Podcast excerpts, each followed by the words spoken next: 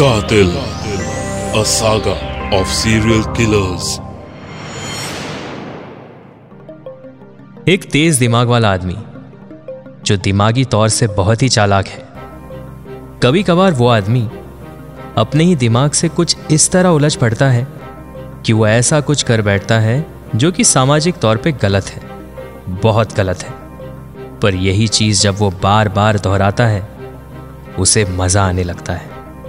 कातिल a saga of serial killers में आज हम ऐसी ही दो बहनों की बात करेंगे। 1990 के दशक में सीरियल बॉम्ब ब्लास्ट के अलावा, भारत में कुछ और वारदातें भी घट रही थी, जिससे आम आदमी के जीवन को काफ़ी परेशानी हो रही थी। सीरियल किलिंग्स वसूली और किडनैपिंग जैसे वारदातों से लोग बेहद परेशान हो गए थे। और आज हम बात करेंगे उन दो बहनों की जिन्हें अदालत ने फांसी की सजा सुनाई थी। और यह भारत में पहली बार हुआ था कि किसी औरत को फांसी की सजा सुनाई हो। आखिर इन औरतों ने ऐसा क्या गुना किया था, जिसके लिए उन्हें कैपिटल पनिशमेंट देने का फैसला किया हो?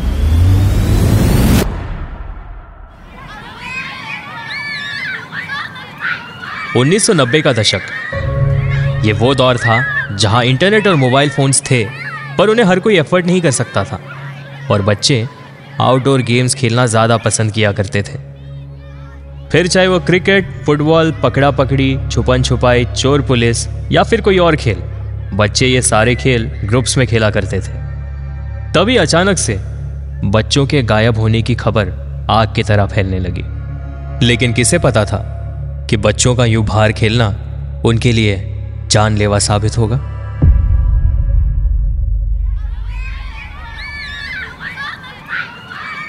अगं रेणुका तो बघ. एकटंच पोरगं फिरतंय. आईचं आपण लक्ष नाही झालंय. चल चल हाच हवा आपल्याला. उचलूया त्याला. हाँ हाँ तू जा पटकन. मैं इधर से देखते तेरे को जा जल्दी. रेणुके बरोबर लक्ष ठेवा वाट लावशील नाही तर. मी बघते ग. तू पुढे जा. अलेलेले बाबू. तुला खाऊ पाहिजे. चाहिए तुझे चाहिए? आजा आजा मेरे पास आजा. आजा मेरा बच्चा आजा ओ। रेणुके चल चल लवकर चल। सीमा जास्त धावायची गरज नाही ग. तोंड दाबून ठेव पोराचं नाही तर उगाचं बोमटेल लोगों को पता चल जाएगा चल जल्दी.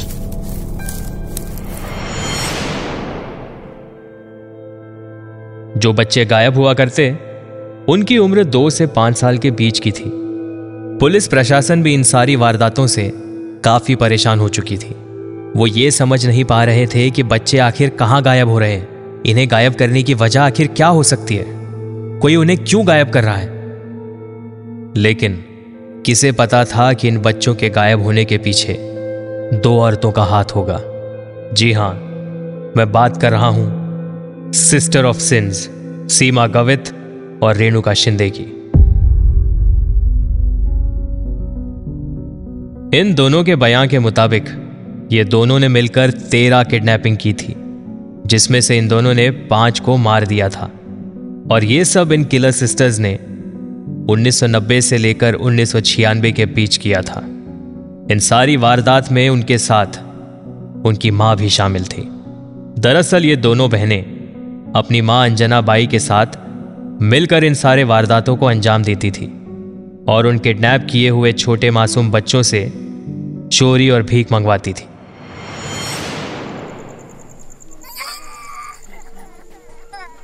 ए उधर सिंगल पे बैठ के भीख मांगने का समझा क्या? भीख मांगेगा ना तो इच खाना मिलेगा नहीं तो फटके पोकळ बांबूचे समजलं काय? क्या रे काय करू होत? जास्ती रडायचं ना? मुझे घर जाना है मम्मा के पास जाना अगं सीमा याला शांत कर नुसतं टॅ टॅ लावलंय कधीपासून. डोक्याची दही करून ठेवलीये मुलांनी. ए चुप हो जा. रोने का नहीं? चुप हो जा। ए कब ए कब कब बोला ना चुप। कब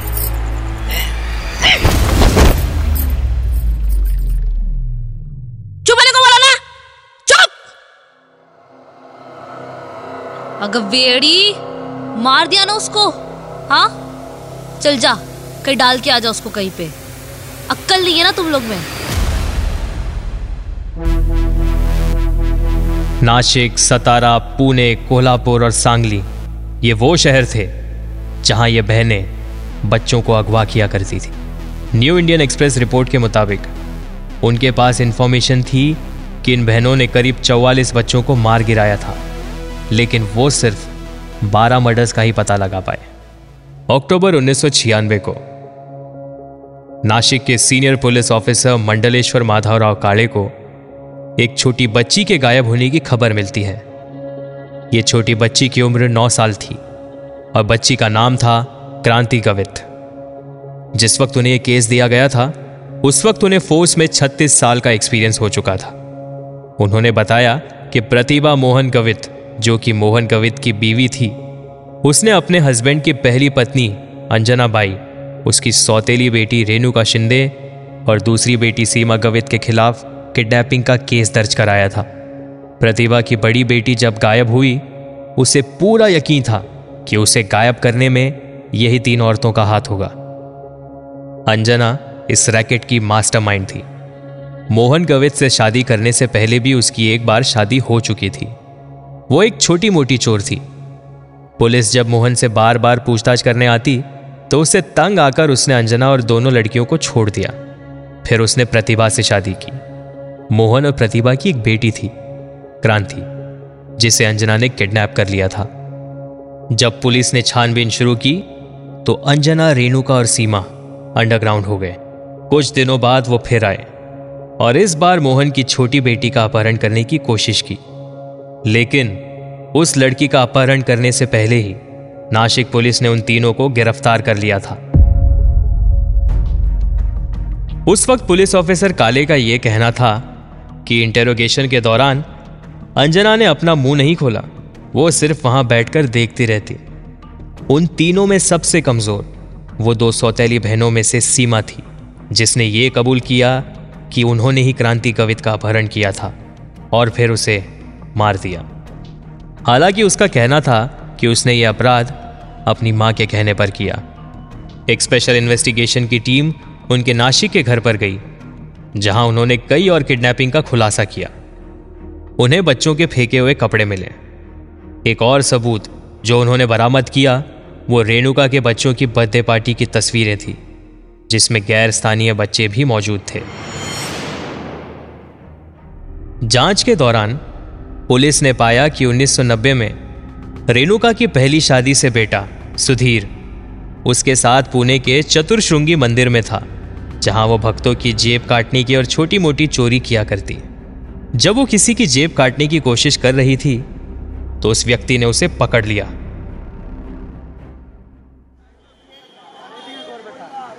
ए काय का ए? जेब में हाथ के को डाला हाँ? चोरी करती है क्या? हाँ? मैं? मैं चोरी करती है कुछ भी मत बोलो साहब मैंने नहीं चोरी किया। मैंने देखा तेरे को तेरा हाथ मेरे जेब में था। ओ साहब मैं छोटे बच्चे के साथ है ऐसा कैसा चोरी करेगी? कुछ भी मत बोलो। वो तो अभी पुलिस बताएगी। मैं बुलाता है पुलिस को रुक अभी। अरे भाई जाने दो ना। गलती से हाथ वाथ लग गया होगा बेचारी का। आला मोटा चोरी करती है मणे। भले भाई पे इंजाम लगाता है सबके सामने। देखो ना। भाई एक औरत बच्चे के साथ में है। शायद आपको गलत फहमी हुई है। अपने सूझबूझ का इस्तेमाल करते हुए। उसने अपनी बेगुनाही साबित करने के लिए उस बच्चे सुधीर का इस्तेमाल किया। उसने तर्क दिया कि एक महिला जो एक छोटे बच्चे के साथ है, वो कैसे अपराध कर सकती है? भीड़ ने भी उस पर विश्वास कर लिया और उसे जाने दिया।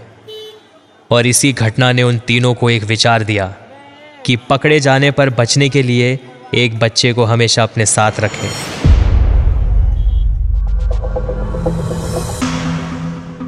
कोलापुर में एक चोरी करने की कोशिश के दौरान सीमा को भीड़ ने पकड़ लिया था। उस समय ध्यान भटकाने के लिए अंजना ने जानबूझकर संतोष नाम के एक साल के बच्चे को, जिसे इन तीनों ने अगवा किया था, उसे घायल कर दिया। अंजना बाई ने ध्यान भटकाने के लिए बच्चे को बहुत ज़ोर से नीचे फेंक दिया। निर्दयी महिलाओं ने अपराध के दौरान अगवा किए बच्चे को घायल करने से पहले अपनी पलक तक नहीं झपकाई। ध्यान किधर है तेरा? अरे वो कहीं बोलू नकोस अगर मैं वो बच्चे को गिराती नहीं ना तो तुझे पता है वो भीड़ तेरा क्या करती अगर होगा व्हायचं ते झालं आप भी इस बच्चे को चुप कराओ। ज़्यादातर किडनैपिंग्स पुणे कोल्हापुर नासिक के भीड़ भड़के वाली जगहों पर की जाती थी। मेला या फिर मंदिर का परिसर वो जगह हुआ करती थी। केस दर्ज करते वक्त पता चला कि कई केसेस ऐसे भी हैं जिन्हें दर्ज नहीं किए गए, क्योंकि वो बच्चे गरीब परिवार से थे। पुलिस का कहना है कि किडनैपिंग्स की संख्या 40 से ज़्यादा है, लेकिन उनके पास उस दावे को साबित करने के लिए कोई सबूत नहीं था। संतोष नामक वो बच्चा जिसे ध्यान भटकाने के लिए अंजना ने पटक दिया था वो सड़क पार भीख मांगने वाले का बच्चा था। उस हादसे के बाद वो बच्चा लगातार दर्द से रो रहा था क्योंकि ये तीन औरतों ने उसे कोई मेडिकल हेल्प प्रोवाइड नहीं की थी।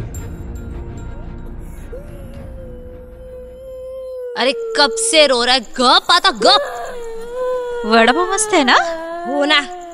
लय झाक आहे आवडला मला। चटणी तर खूपच तिखट आहे ग बाई। हा हा। तिकड. आहे ना आपल्याला कसं? तिकटच लागतं ना. अरे चुप चुप चुप. बस कर. कब से रो रहा है. चुप चुप चुप.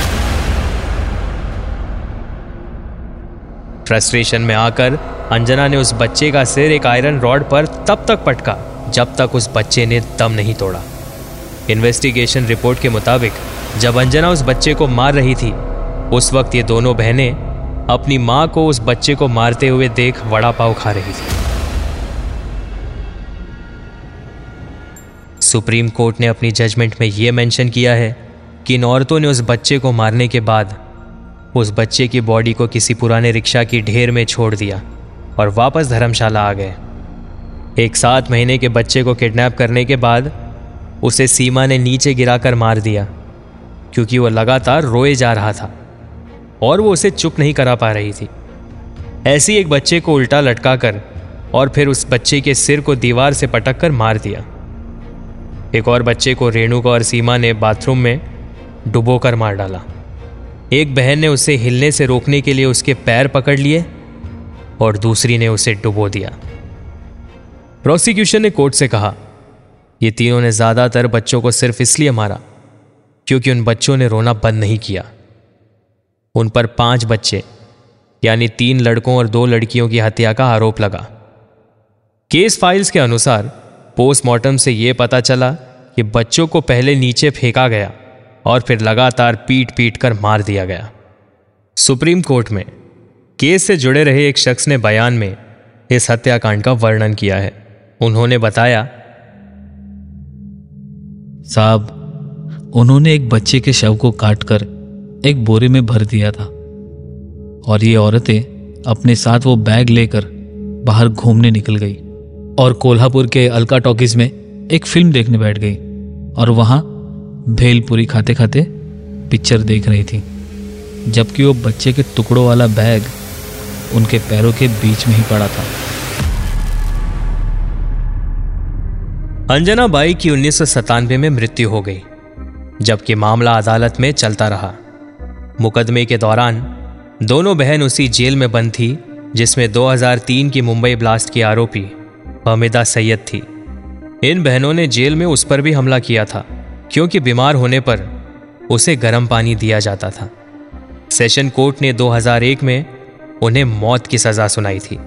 2004 में बॉम्बे हाईकोर्ट और 2006 में सुप्रीम कोर्ट ने भी इस फैसले को बरकरार रखा। इस फैसले के बाद सीमा और रेणुका ने 2008 और 2009 में दया याचिका दायर की, जिसे 2014 में राष्ट्रपति प्रणब मुखर्जी ने खारिज कर दिया। उनकी दया याचिकाओं पर निर्णय लेने में इस देरी के कारण बॉम्बे हाईकोर्ट ने अंततः 2022 में उनकी मौत की सजा को आजीवन कारावास में बदल दिया। कातिल, a saga of serial killers में ये थी कहानी, सिस्टर ऑफ़ सिंस। की